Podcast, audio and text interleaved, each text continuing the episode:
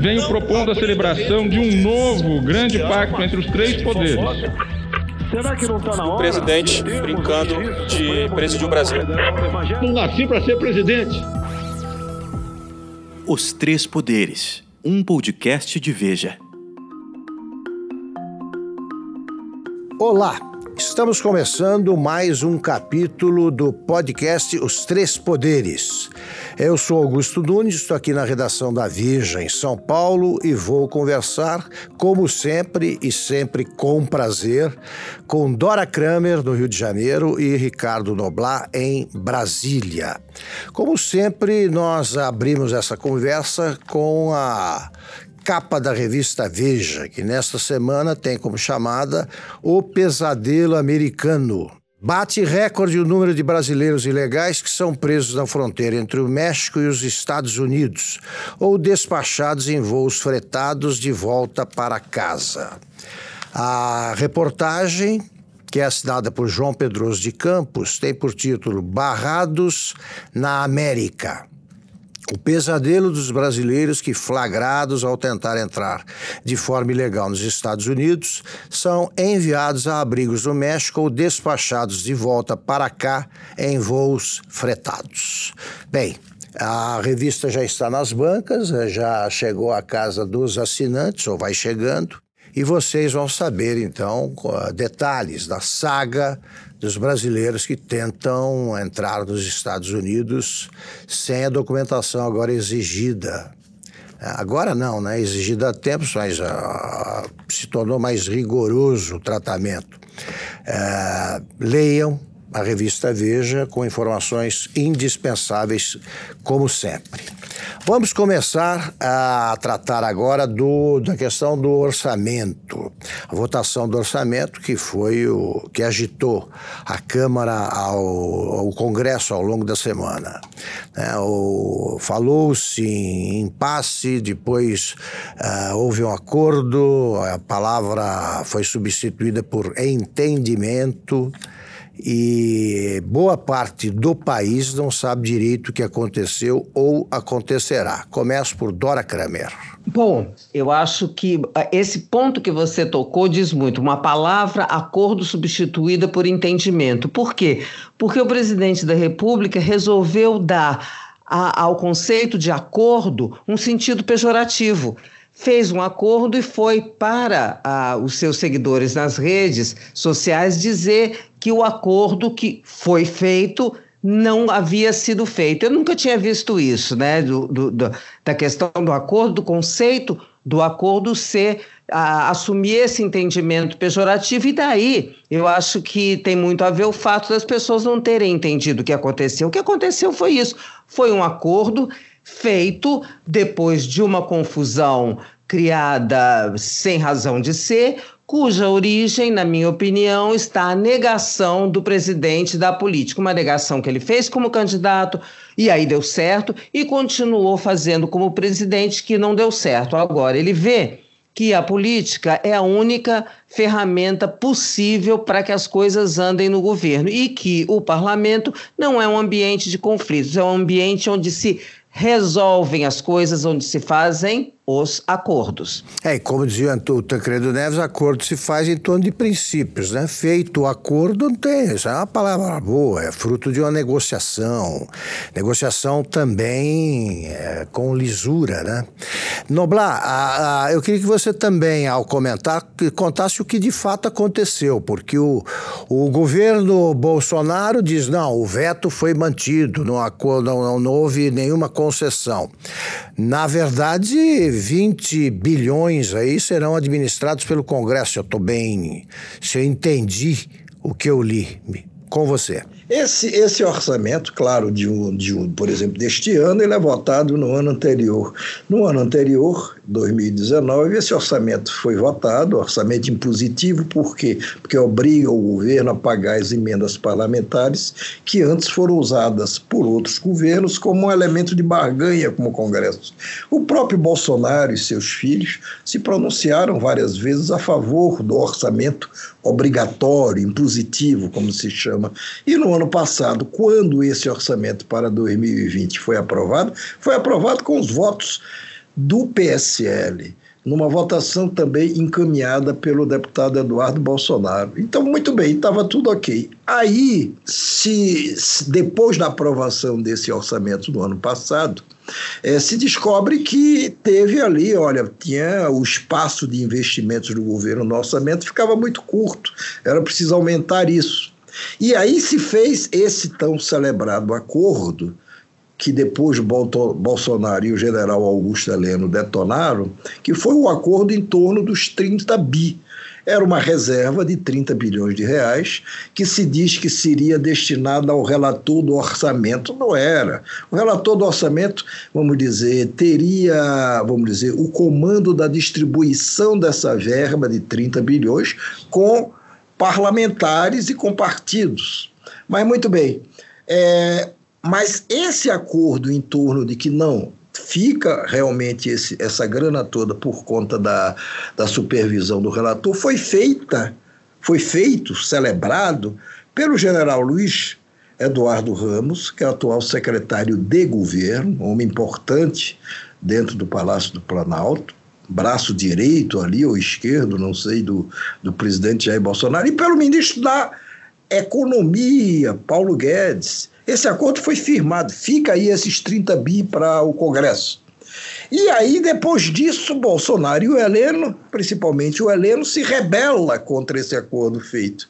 E aí começa a denunciar o acordo, sugere ao Bolsonaro que leve o povo para a rua, tanto que vai, vai ter manifestação no próximo dia 15, já marcada contra o Congresso e, por tabela, talvez contra o Supremo. E o general Ramos, ele disse: Olha, eu não firmei esse acordo junto com o Paulo Guedes sem que ninguém soubesse. Esse acordo foi firmado com conhecimento pleno do Estado-Maior, digamos, do Palácio do Planalto. E aí, claro, diante da resistência dos seguidores do presidente Bolsonaro nas redes sociais, ele próprio, Bolsonaro, preferiu continuar negando que o acordo foi feito. No entanto, agora, nesta semana, próprio Bolsonaro chega a um outro acordo, quer dizer, o governo chega a um outro acordo. E... É entendimento, é entendimento. É entendimento. De 30 bi para 20. Mas de todo, de todo jeito, já teve esse outro acordo e o Congresso terá 20 bi. Agora, só que essa história não vai acabar agora, não. Ainda tem que se votar mais, não está plenamente votado esse acordo. É, e aí a, o bicho vai pegar. Continua na semana que vem, né? Continua na semana que vem, claro. Agora é o seguinte: o que acho que foi pouco destacado é. É aquela frase, né? Da, é a lembrança daquela frase da Margaret Thatcher: não existe dinheiro público, né? Existe dinheiro dos pagadores de impostos. É o nosso dinheiro que está. A destinação do nosso dinheiro é que está sendo debatida. Né? Seja quem for aí o o responsável pela aplicação dessas verbas precisa pensar uh, em, no, nos interesses do brasileiro. Né? Eu não sei se num ano eleitoral e, de novo, seja qual for o responsável pela aplicação. Se no ano eleitoral esse dinheiro não vai acabar né, sendo desperdiçado com aquelas doações de sempre, né? O deputado vai dar uma ambulância ali, uma aqui. Então precisava ficar muito claro o, o fim que esse dinheiro vai levar. Isso vai ser possível na semana que vem? Pergunto a vocês. Vão esclarecer isso aí ou não é preciso esclarecer? Eu acho que o governo ganhou essa batalha de comunicação na hora em que disse: olha, eles querem ficar com esse dinheiro para não sei o que, não sei o que, vai ser desperdiçado ou mal aplicado. E o Congresso poderia simplesmente ter respondido: não, olha, vai ter as seguintes destinações. É isso aí. Mas é isso não, aí. mas o Congresso não disse isso. Uhum. O Congresso não disse isso até agora. O que é que custa o Congresso dizer? Agora que foi reduzido de 30 para 20, eu vou te dizer como é que a gente vai aplicar esses 20. Perfeito. Tem que dizer, não, nós, não é isso que, vai ser, isso é que vai ser votado na semana que vem?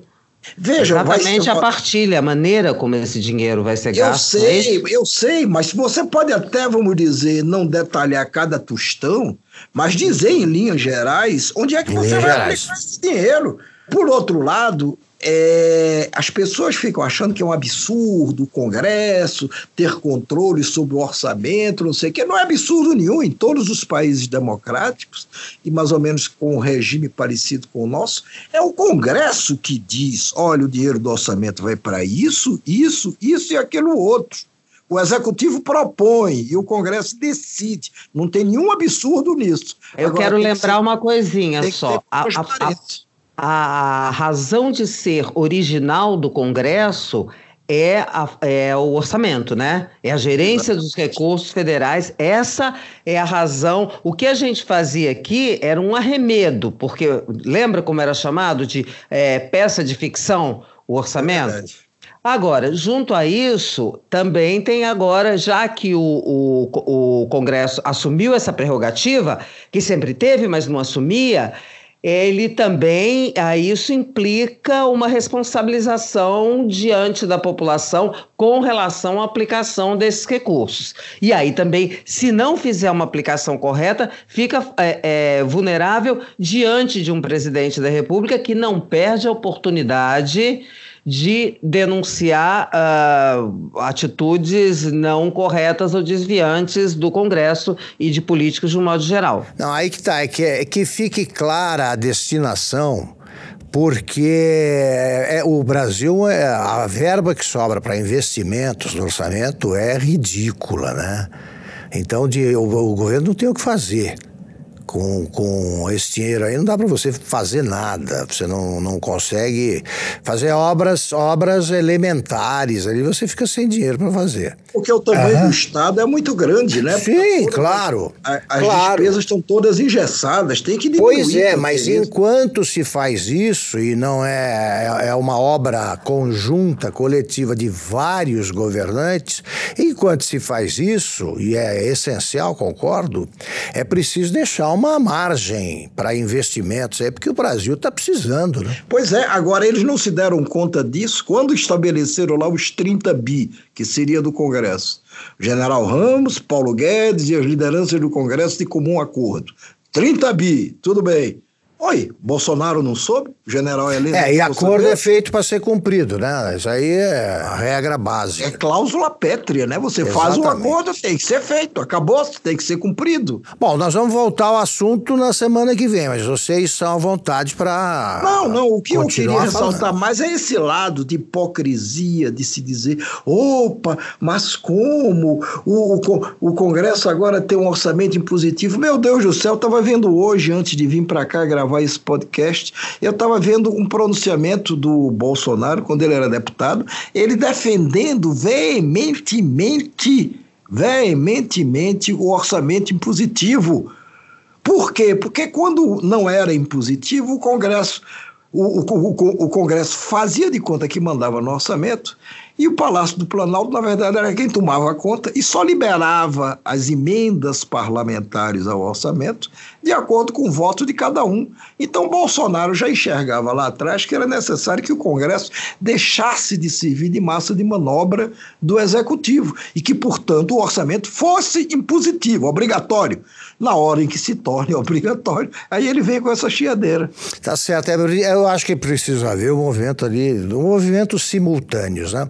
O governo não pode usar isso aí pra, como instrumento de controle dos deputados. É, nem os deputados podem fazer o que aí, não estou endossando a frase do, do general Augusto Heleno, agora, os, os uh, deputados também não podem chantagear o governo, negociando cada voto, sobretudo quando se vota uma reforma. Essas reformas é que estão demorando demais. O Congresso não pode votar uma reforma por ano, porque senão a gente vai precisar de 15 anos para fazer as reformas. Então, acho que os dois lados aí têm de caminhar em direção à civilização, né? Sem não, sem dúvida. Eu gostei dessa imagem, caminho em direção à civilização. Vou pegar porque eu acho que ela retrata com muita fidelidade o que a gente precisa, né? Pegar o é rumo da civilização. Até porque, o Augusto, é, as reformas, como você citou, estão demorando demais, de repente não faremos nenhuma por ano, né? Porque esse ano, aquele ano que é eleitoral, e portanto um meio ano, e depois o, o, o, uh, temos o próximo, no seguinte, já a eleição e eleição presidencial.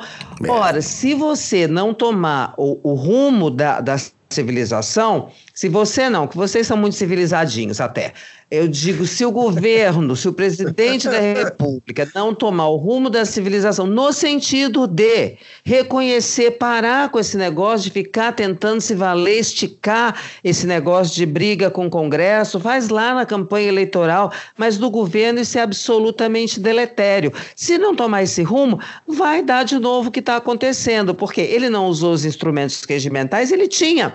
Se tivesse base para isso, se desse atenção a esse assunto, usar os instrumentos regimentais para ter feito essa discussão que resultou na, nesse tipo de, de, de, transferência, de gerência do orçamento, ele poderia ter feito, transformado, feito isso de outra maneira, mas não ligou, deixa correr frouxo, não dá bola para o Congresso, o resultado está aí.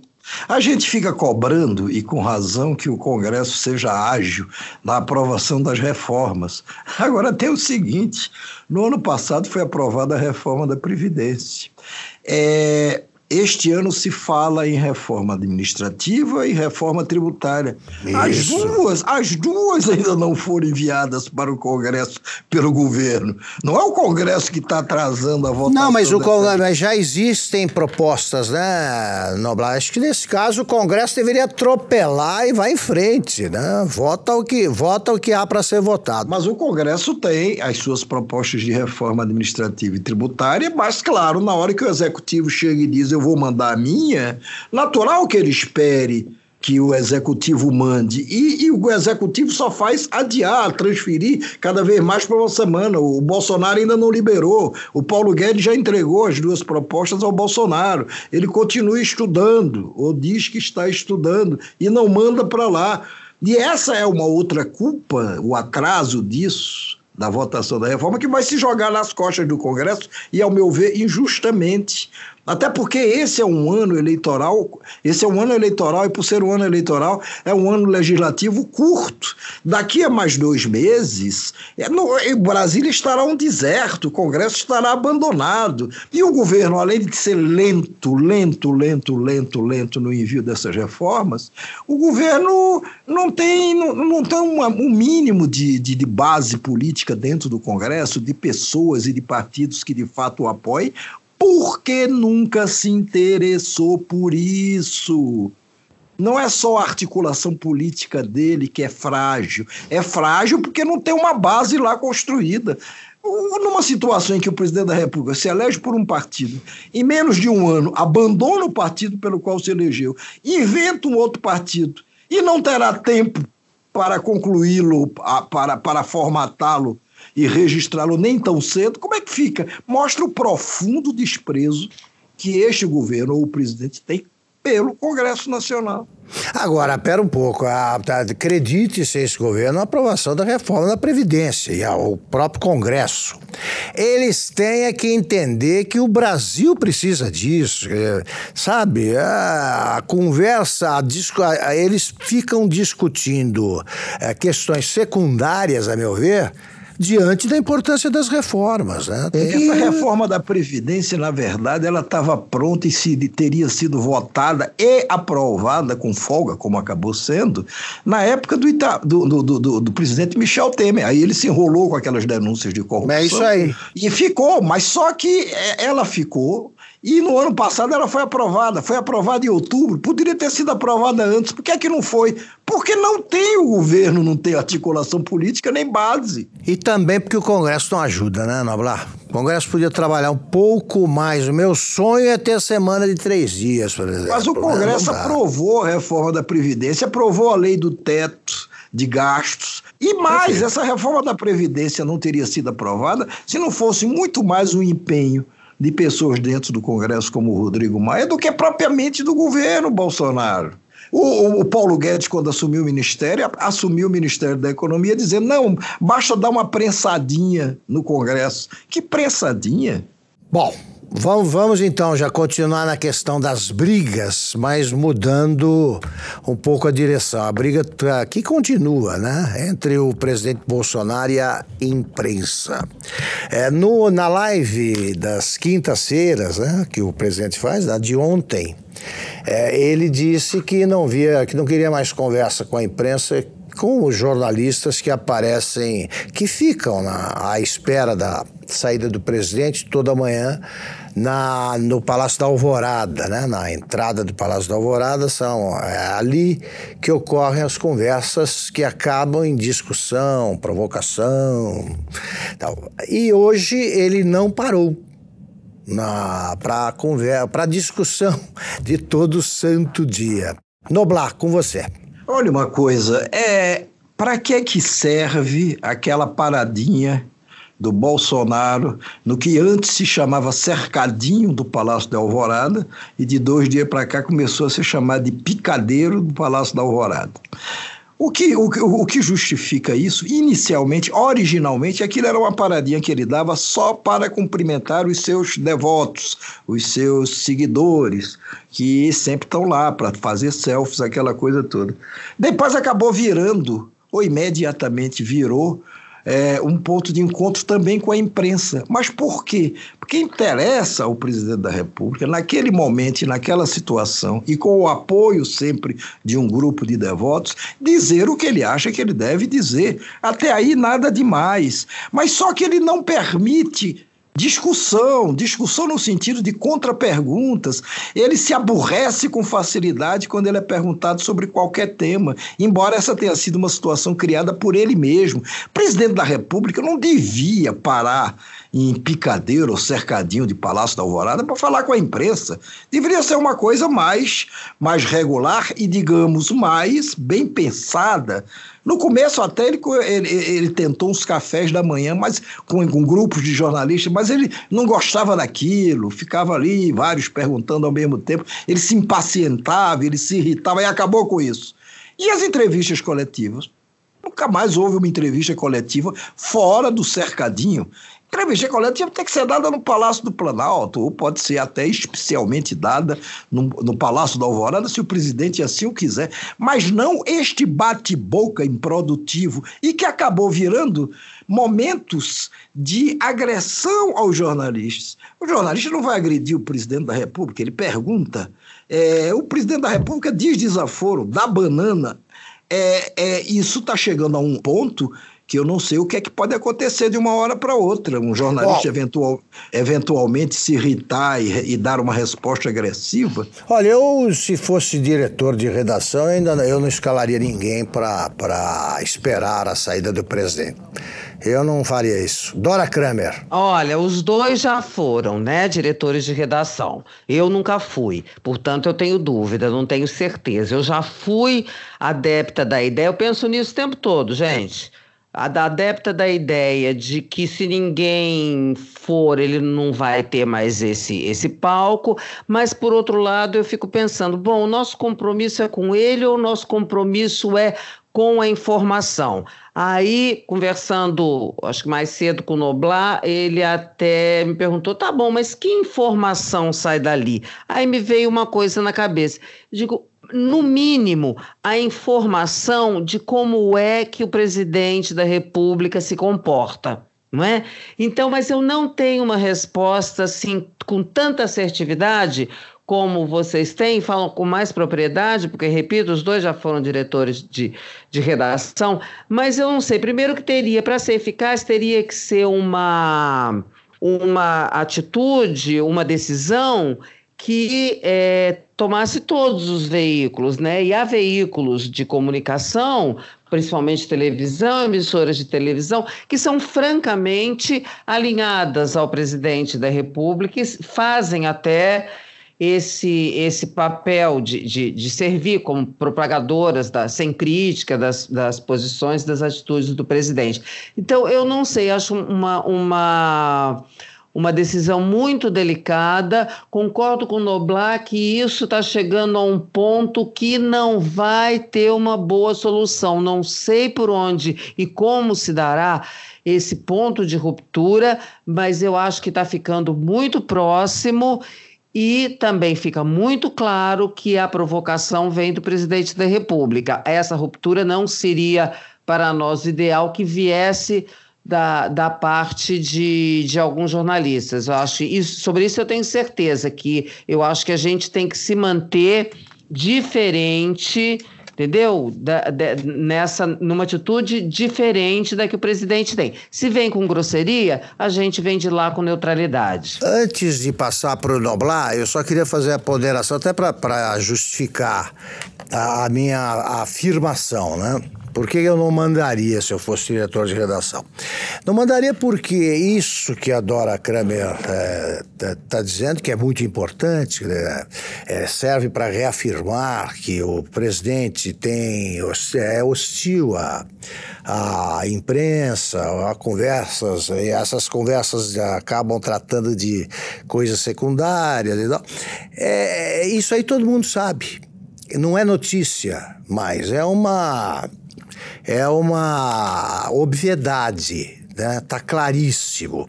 E então, como você acaba noticiando o bate-boca, eu acho que se destaca por aí o irrelevante, porque essa notícia está dada, é conhecido que não, não precisamos, os americanos, por exemplo, não precisam mostrar todo dia que o Trump é hostil a imprensa não gosta. É, né? Então, tá bom, tá, tá, tá, damos de barato que isso aí é a verdade. Ponto.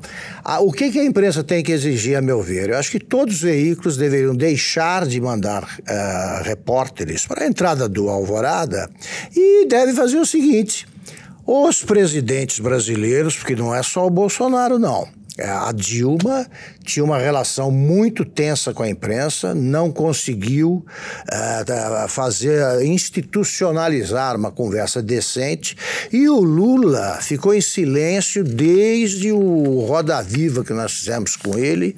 Eu conversei com o Noblar nesse dia em Brasília, até para dizer como é que tinha sido. Lembra, Noblar? Aí é o seguinte: depois de dezembro de 2005, ele nunca mais falou com jornalistas dispostos a perguntar a fazer perguntas que ele não queria ouvir. Então é um problema que vem de longe. Os presidentes brasileiros têm um modelo a seguir, entre tantos. Façam como os americanos, quer dizer, mandam um porta-voz para tratar de assuntos menos relevantes. Quando acontece um assunto importante, vai o presidente lá, fica no púlpito e são feitas perguntas.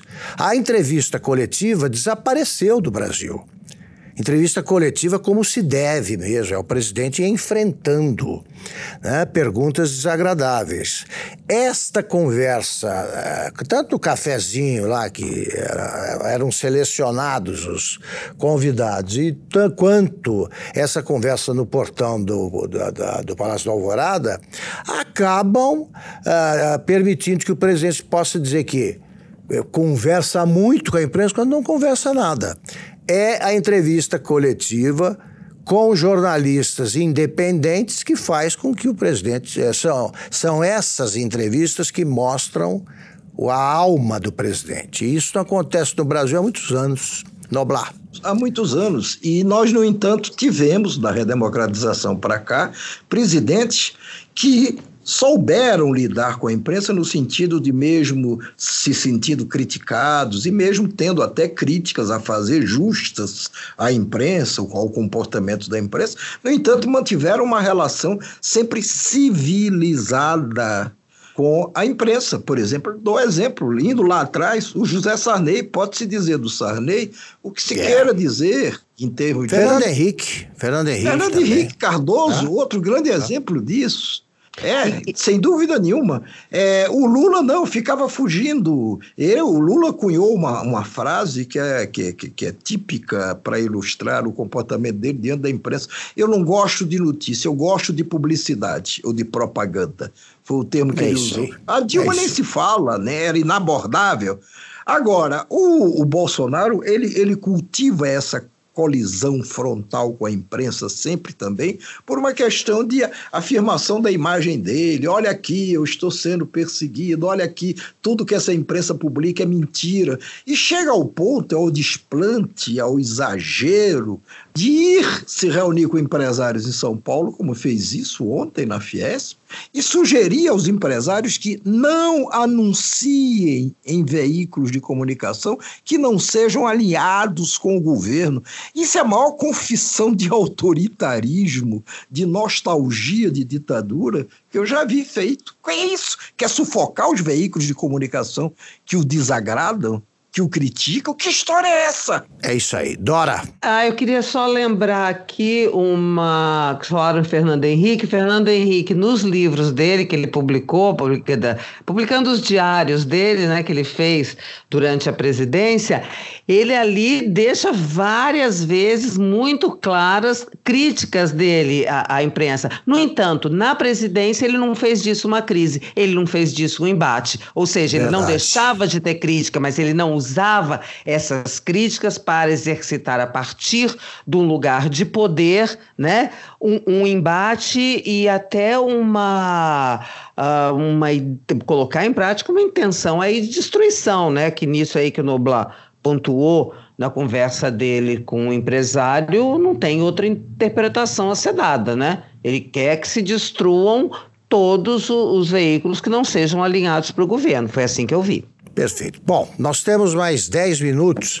Vamos uh, tratar da questão do crescimento do produto interno bruto de 1,1%. Foi é, considerada, esse, essa cifra foi considerada decepcionante por alguns.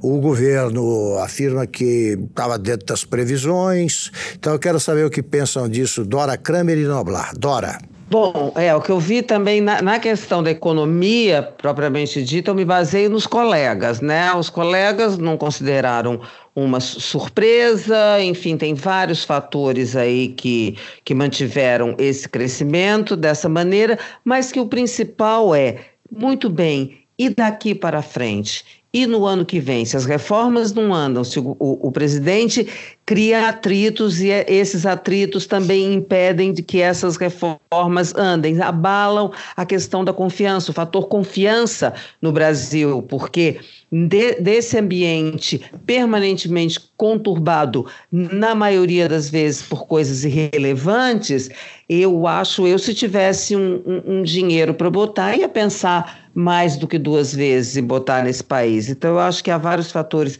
aí contribuindo para que não, não, não fica difícil a gente olhar para frente, enxergar um cenário em que realmente vai haver uma, uma retomada do crescimento econômico, que era uma bandeira de campanha do presidente, já era uma bandeira no governo uh, de transição do Temer, e isso por vários fatores, alguns externos, mas vários deles internos, isso não acontece, quer dizer, não se forma, eu não vejo. Tem, tá bom, temos esse PIB diminuto. Agora, há um ambiente, e esse é que eu não estou vendo, para que essa, esse cenário, essa realidade de economia fraca, isso tenha um vislumbre de um horizonte em que isso vá, vá melhorar. Eu, daqui do meu canto, não estou enxergando. Eu acho que isso é um ponto bastante importante. Noblar. Uma vez eu me lembro, acho que ainda foi no primeiro governo Lula, estava perto de, de, eleições novamente, e aí um, um, grupo de jornalistas foi convidado aqui em Brasília para se reunir com pessoas do mercado. Eu sempre tive muita curiosidade de, de conhecer o chamado mercado, que eu leio muito sobre isso. O mercado acha, o mercado pensa, o mercado calcula. E o que é que se esconde? Eu só vejo pessoas disso? no mercado central aqui de São Paulo.